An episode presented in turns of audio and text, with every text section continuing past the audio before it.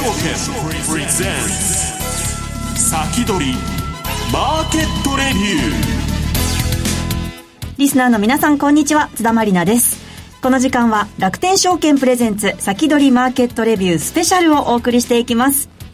毎週水曜夕方4時から生放送中のこの番組。今日はスペシャルバージョンとして楽天証券の精鋭アナリストに国内外の年後半の見通しなどじっくりと伺っていきます。それではこの時間はこの方とお送りしてまいります。楽天証券経済研究所シニアマーケットアナリストの土田正幸さんです。こんにちは。こんにちは。よろしくお願いします。よろしくお願いします。もう1年半分以上終わりましたね。そうですよね、まあ、この年になってくると時間が経つの早いなと思うんですけども、はい、まあ、特にこの年末にかけては、非常に重要な、まあ、半年になるかと思いますので、まあ、相場の見通ししっかり皆さんと考えていきたいと思います。はい、日本株本当に今年ここまで上げてきましたよね。そうですね、まあ、多分予想以上と思われた方も多かったと思いますが、まあ、こういった流れがまあ年後半も続くのかどうか、はい、まあ、注目ポイントですよね。はいじっくりこの後伺っていきたいと思います。そして今日使用します資料ですけれども、土田さんに作成いただいた資料は番組ウェブサイトからダウンロードできますので、こちらも確認しながら聞いてください。それでは番組を進めてまいりましょう。この番組は楽天証券の提供でお送りします。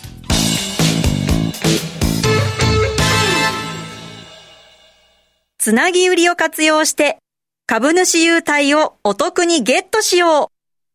現物の買い注文と信用の新規売り立て注文を組み合わせることで、価格変動リスクを抑えて株主優待がゲットできるんです。しかも、楽天証券の一般信用短期なら逆皮膚の心配なし。つなぎ売りを有効活用してお得な優待生活を送りませんか？詳しくは楽天証券つなぎ売りで検索。楽天証券の各取扱商品等に投資いただく際は、所定の手数料や諸経費等をご負担いただく場合があります。また、各取扱商品等は価格の変動等によって損失が生じる恐れがあります。投資にかかる手数料等及びリスクについては、楽天証券ウェブサイトの投資にかかる手数料等及びリスクページや契約締結前交付書面等をよくお読みになり、内容について十分にご理解ください。金融商品取引業者、関東財務局長、金賞第195号、楽天証券株式会社。先取り、マーケットレビュー。それでは楽天証券経済研究所シニアマーケットアナリストの土田正幸さんにたっぷりとお話を伺っていきます。よろしくお願いします。はい、よろしくお願いいたします。さあ、まずは主要1枚目からお話を伺っていくんですけれども、今年ここまでというところですかね、まずは。そうですね。まあ、先ほど冒頭の、まあ、オープニングトークでもありましたように、まあ、特に4月の半ば以降ですね、まあ、日経金、非常にこう強い上昇を見せたといったところで、はい、じゃあその今後ですね、仮にこの上昇が続いた場合、どこまで上がりそうなのかといったのをですね、ちょっとテクニカル分析面で見ていきたいと思います。はい。で、用意しましたチャートが、えっと、まあ、週足のチャートにですね、まあ、一目均衡表に、まあ、値幅観測論っていう、まあ、どこまで上がるのかって値幅を計算する方法があるんですけど、ええ、まあ、それに基づいたものを載せてます。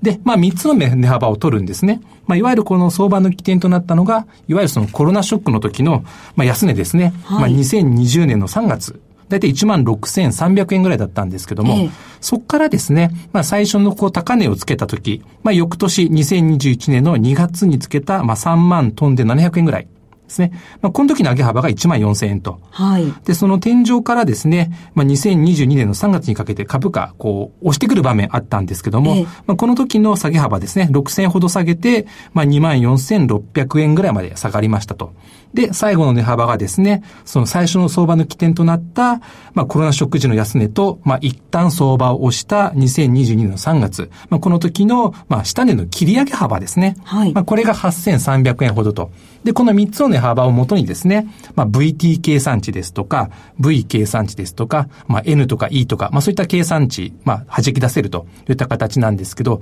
まあ足元ですね、日経平均3万3000台超えてきまして、VT 計算値、こちらクリアしたんですよ。よ。はい。で、今後ですね、V 計算値、こちらが次の目標になるんですけども、まあ、それが36,700円。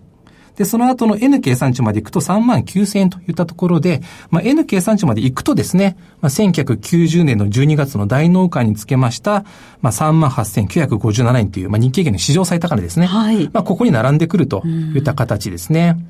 で、まあ、これが、まあ、果たして、えっと、順調にいくのかどうかなんですけれども、はい、目先ですね、ちょっと上昇が落ち着いてしまうかもしれないといった話をしようかなと思いまして、うんはい、ちょっとその同じ週足チャートなんですけれども、はい、じゃこれまでの株価の上昇、どういうふうに動いてきたかといったところをですね、見ていきたいと思います。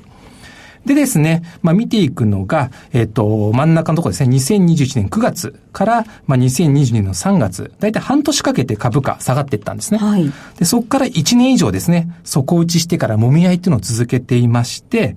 で、そうこうしているうちにですね、移動平均線、まあ、13週、26週、52週ですね。まあ、これがですね、えっと、上から順番に綺麗に並ぶ形、まあ、パーフェクトオーダーって言うんですけども、このパーフェクトオーダーが出てからですね、上昇幅が一気に加速していったといった流れですね。はい、要はこう株価が下がって底打ちしてパーフェクトだなと株価が上がっていくという流れがまあ見えて取れるわけなんですけども、実はこの前の相場のサイクルでもですね、同じように見て取れるわけです。はい、まあコロナショックの時なんですけども、まあコロナショックでまあ1ヶ月弱ぐらいでですね、一気に株価が下げてきましたと。まあチャートの左側ですね。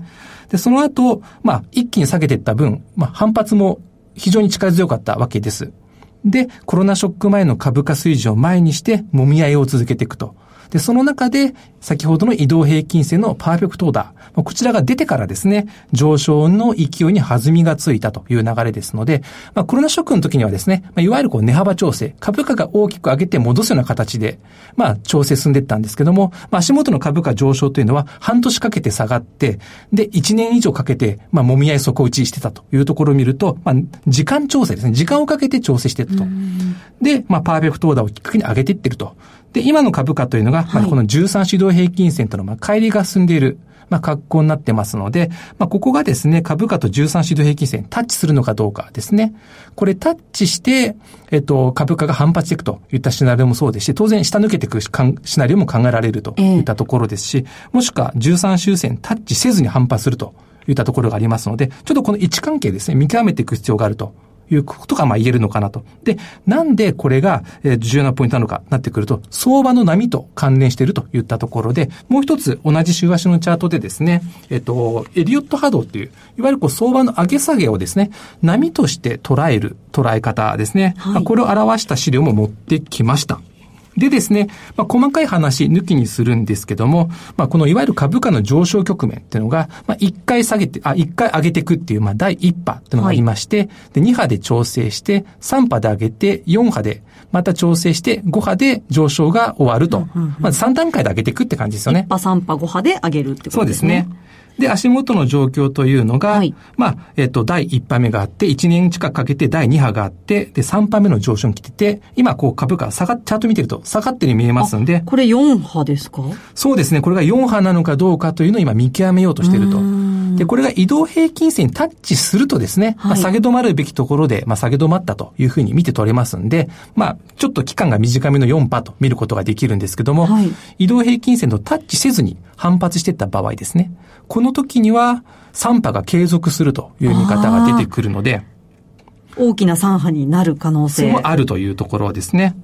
で、ポイントなのがですね、その一つ前のサイクルですね。ええ、まあ、先ほど、まあ、値幅調整だったといった局面のコロナショック後の動き見ていくと、はい、まあ、1波で大きく上げて、2波で修正して、3波で上げましたと。はい、その後4波が来て5波で上げるんですけど、はい、ポイントは3波と5波の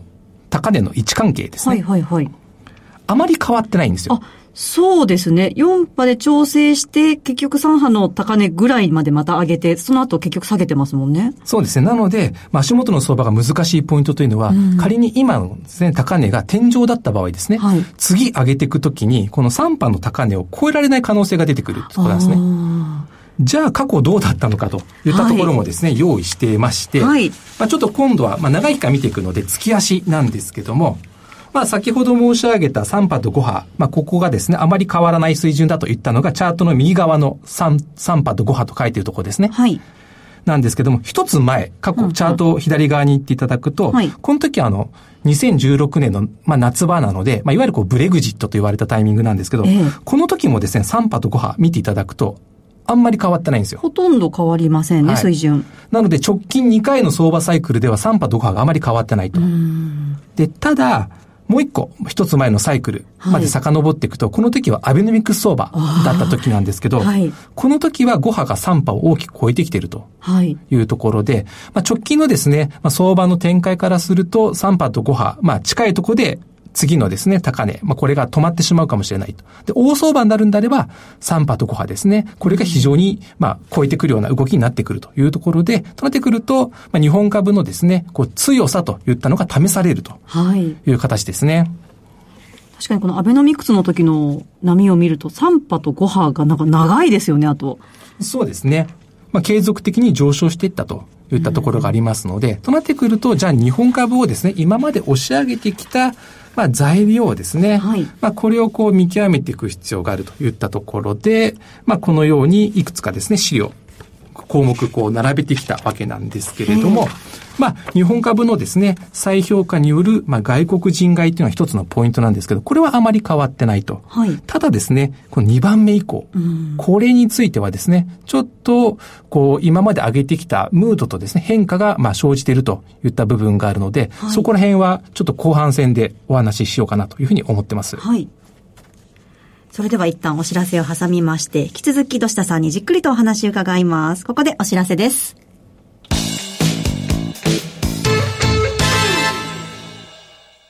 世界的な有料企業へ投資でき、ますます成長を続ける米国株式市場。そんな米国株で信用取引にチャレンジしてみませんか？楽天証券では、どこよりも早く、米国株信用取引サービスの提供を開始いたしました。信用取引を活用すれば、元で資金の最大2倍の取引ができ、値動きが大きい米国株を1日に何度も売買できます。さらに、信用取引なら、売りから取引を始めることができるので、下落相場の時でも利益を狙うことができるのです。今よりもっと米国株トレードの幅が広がります。詳しくは、楽天証券、米株信用で検索。楽天証券の各取扱商品等に投資いただく際は、所定の手数料や諸経費等をご負担いただく場合があります。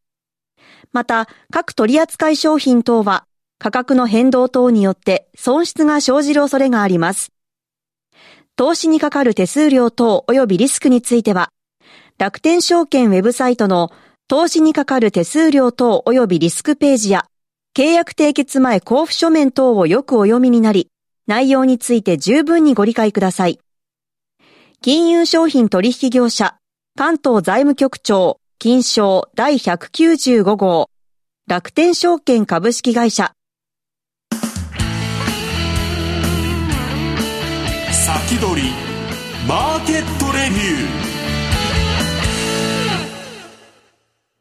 さあ、引き続き、土下さんにお話を伺います。はい。さて、そうなると、年後半のポイント、どうなりますかね？そうですね。まあ、要はこれまで上げてきた、まあ、日本株のですね、まあ、あの、上昇してきた材料、まあ、これに変化があったらどうかっていうのをこうチェックしていく必要があるといったところですね。はい。まあ、先ほど、こう、CM 前は、こう、日本株に対する再評価ですよね。まあ、いわゆるこう、アメリカの著名投資家のバフェット氏の、まあ、日本株に前向きな発言だったりですとか、はいあとは、まあ、あの、証券取引所さんがですね、旗振り役となっている、いわゆるこう、低 PBR の、はい、まあ、改善要請ですとか、はい、まあ、こういったところでですね、まあ、日本株のその、まあ、日本企業の、まあ、構造改革、こういったところを期待する部分、多分これに関してはあまり変わってないと思うんですけども、2番目のところですね、日銀の金融政策の緩和継続見通しといったところなんですけど、ええ、これについてはですね、まあ、あの、先週ですか、あの、日本経済新聞の方で、えっと、インタビュー記事、まあ、日銀の副総裁のですね、はい、まあ、インタビュー記事あったんですけど、そこで、まあ、今やっているイールドカーブコントロールという緩和政策ですよね。まあ、これの見直しについて、まあ、バランスを取りながらやっていきますよって、ちょっとこう、今後の、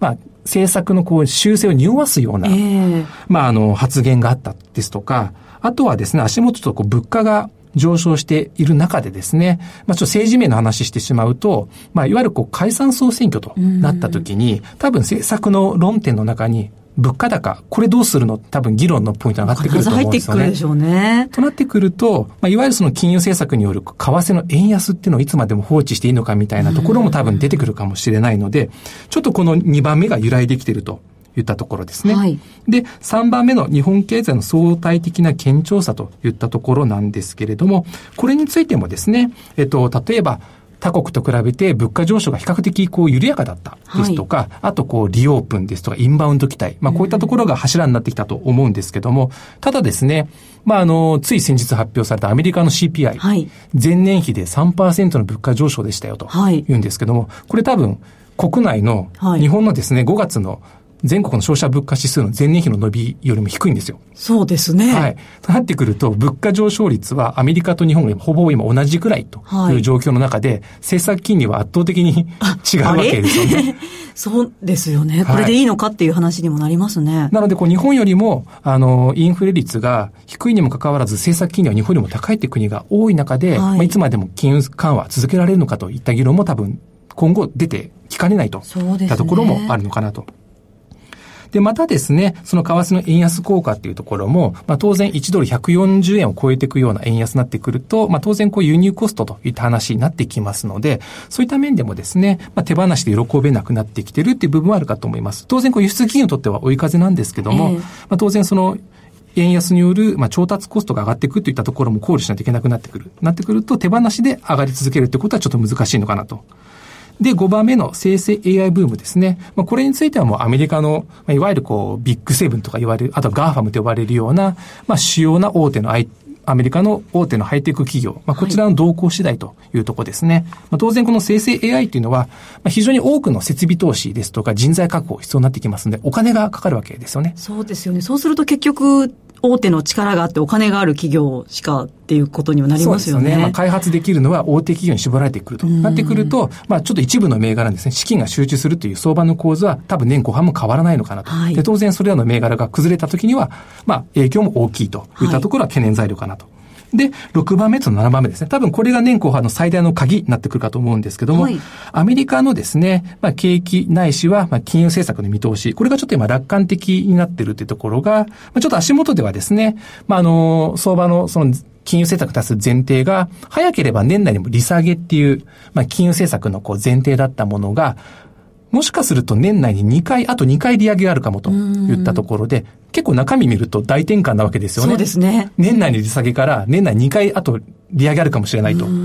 その割にあまり株価下がってないと。はい、で、まあ、あの、先日発表されたアメリカの CPI で、再びですね、2回から1回で済むんじゃないか、みたいなところで、まだアメリカのムードというのは楽観的な、方向で向いているのかなと。あと、最後ですね。まあ、株価上昇なんですけども、この FOMO、Fear of Missing Out といったところですね。これ株を買う、まあ、モチベーションの話なんですけども、まあ、普通上であればですね、今後も株価上がり続けるだろうと言ったところで、まあ、株を買っていくんですけども、上がっちゃうから買わざるを得ない。で、今買わないと今後の上昇を逃しちゃうんじゃないか。乗り遅れちゃうんじゃないかっていう、その怖さですよね。となってくると、もう株を買うモチベーションがちょっと全然違うと言いますか、まあ、買いたくて買うんじゃなくて、買わないといけないから買うっていう、まあ、モチベーションなので、い、ざ相場が崩れ始めた時に、まあ、そういった形で買われた上乗せ分っていうのは下がりやすいっていうところが。すぐにこう、売られてしまいますよね。そうですね。まあ、そういった懸念があるというところで、まあ、特にアメリカのですね、この金融政策の見通し、景況感の見通し、ここにですね、変化が生じるかどうかというのが、まあ、今後のですね、年後半の相場を見ていく上で、非常な、まあ、焦点になってくる形になるわけです。はい。でですね、じゃあその見ていく上で、まあ、相場のサイクルといったところでですね、見ていきたいんですけども、まあ、えっ、と、用意した資料ですね。まあ、右上の業績相場。まあ、景気もいいですし、企業業績もいいですよところから、まあ、相場が加熱する、経済加熱するって中で、引き締めが行われると。今、ここに位置してますよね。まあ、右下の逆金融相場と。で、まあ、引き締めによって景気業績悪くなっていくよっていうふうに左にスライドしていく逆相場。うん、で、景気悪くなったんで金融緩和をしていくよってところで左上の金融相場と。まあこういったサイクルの中で、まあ足元はですね、この右下の逆金融相場なんですけども、はい、今アメリカのですね、楽観的な見通しというのは、この逆業績相場が、まあ、ダメージ少ないだろうと。えー、で、このままですね、うまくいけば、左上の金融相場に行くんじゃないかといったところなんですけども、となってくると、この逆業績相場の織り込みが進んでいるかどうかというところですね。はい、これに注意が必要という形です。で、もう一つですね、見ていくポイントなんですけども、はい、まあ次の資料なんですけども、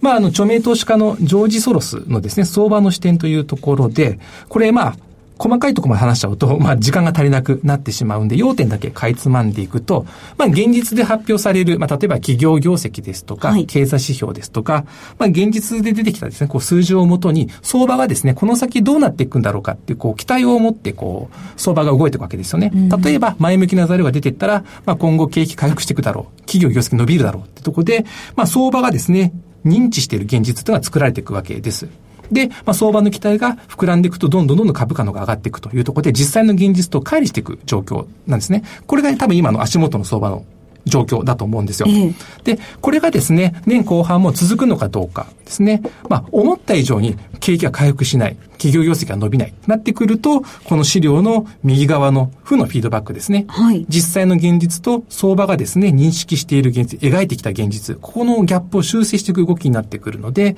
まあ、株価が下がりやすくなってくると。となってくると、まあ、相場がですね、認知した現実が膨らんでいくと。それに伴って、実際の現実も膨らんでいけば、多分この流れ続くと思うんですよ。はい。となってくると今後発表されていく、まあ、特に今月ですね、もうそろそろ、まあ、決算シーズン本格化しますけども、まあ、決算の動向ですとか、来月以降の、まあ、経済指標ですね、まあ、こういったところによってですね、実際の現実が膨らんでいれば、多分、それを先取ってですね、さらに株価が上がっていくっていう展開、まあ、十分起こり得るんですけども、そうならなかった場合には、この修正が入るかもしれないというところですね。まあ、これにはちょっと注意が必要かなと思います。はい。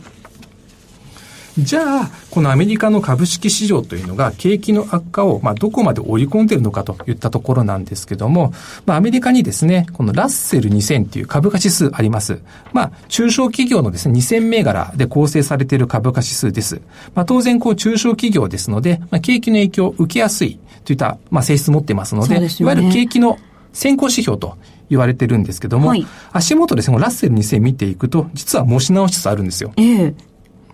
で、えっと、まあ、2021年に高値をつけまして、で、その後2022年10月に底打ちしてるんですけども、ここでですね、経営況下の悪化を織り込んでって今戻しているのか。どうかっていうのがポイントですね。はい。で、足元なんですけども、2022年の3、あ、2022、3年の3、2月ですね。まあ、この2007ポイントをつけた高値、はい、この時のトレンドラインを上抜けているといったところで。抜けましたね。はい。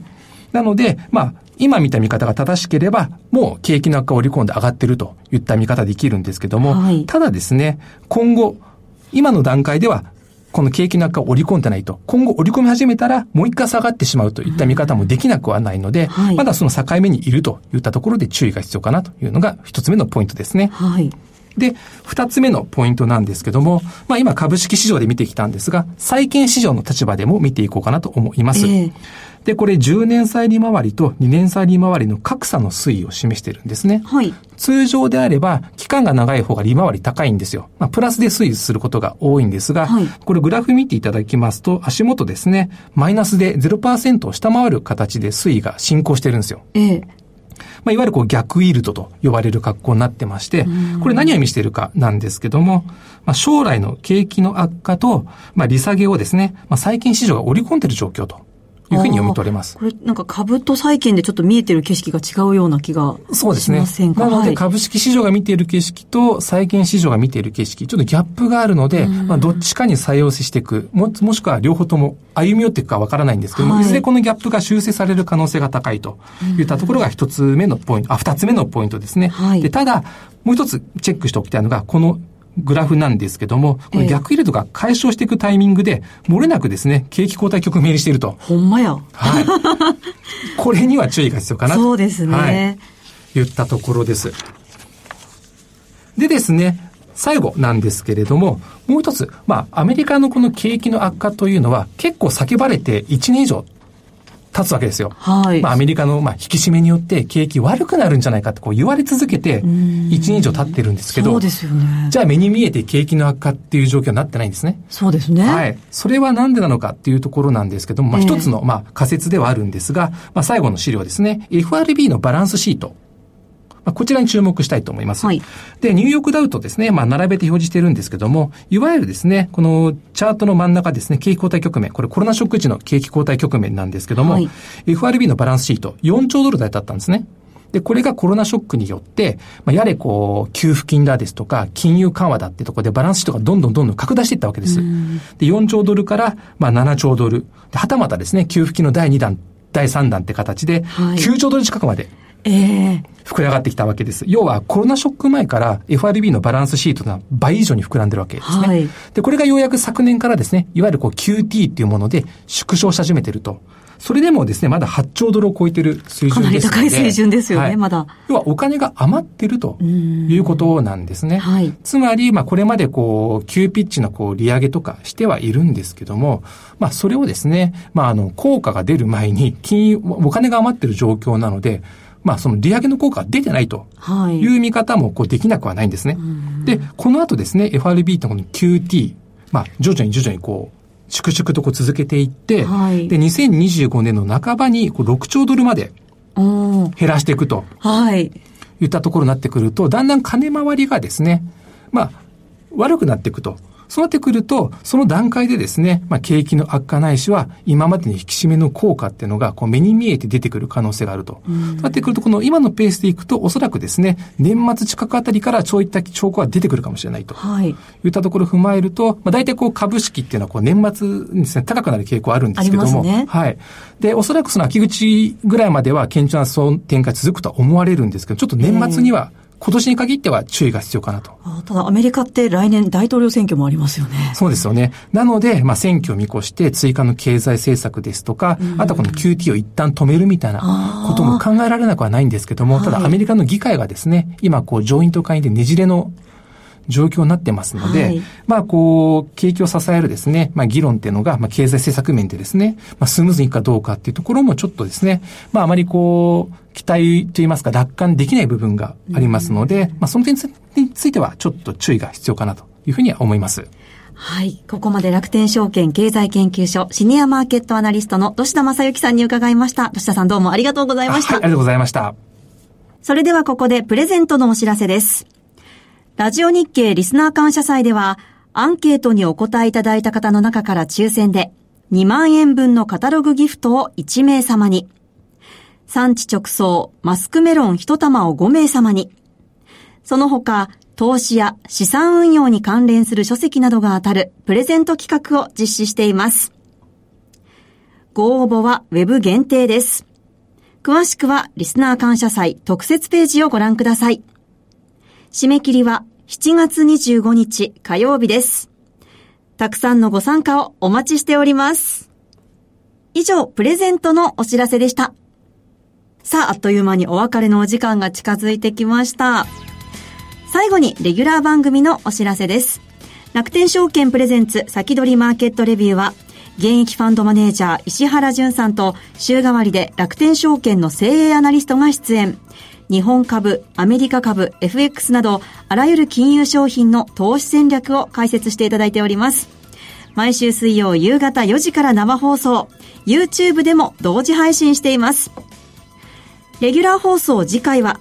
あさって19日水曜日午後4時からです。石原淳さん、楽天証券 FX アナリストの荒地淳さん、大里清さんでお送りいたします。次回もどうぞお楽しみに。ここまでのお相手は津田まりなでした。それではこの後もラジオ日経でお楽しみください。この番組は楽天証券の提供でお送りしました。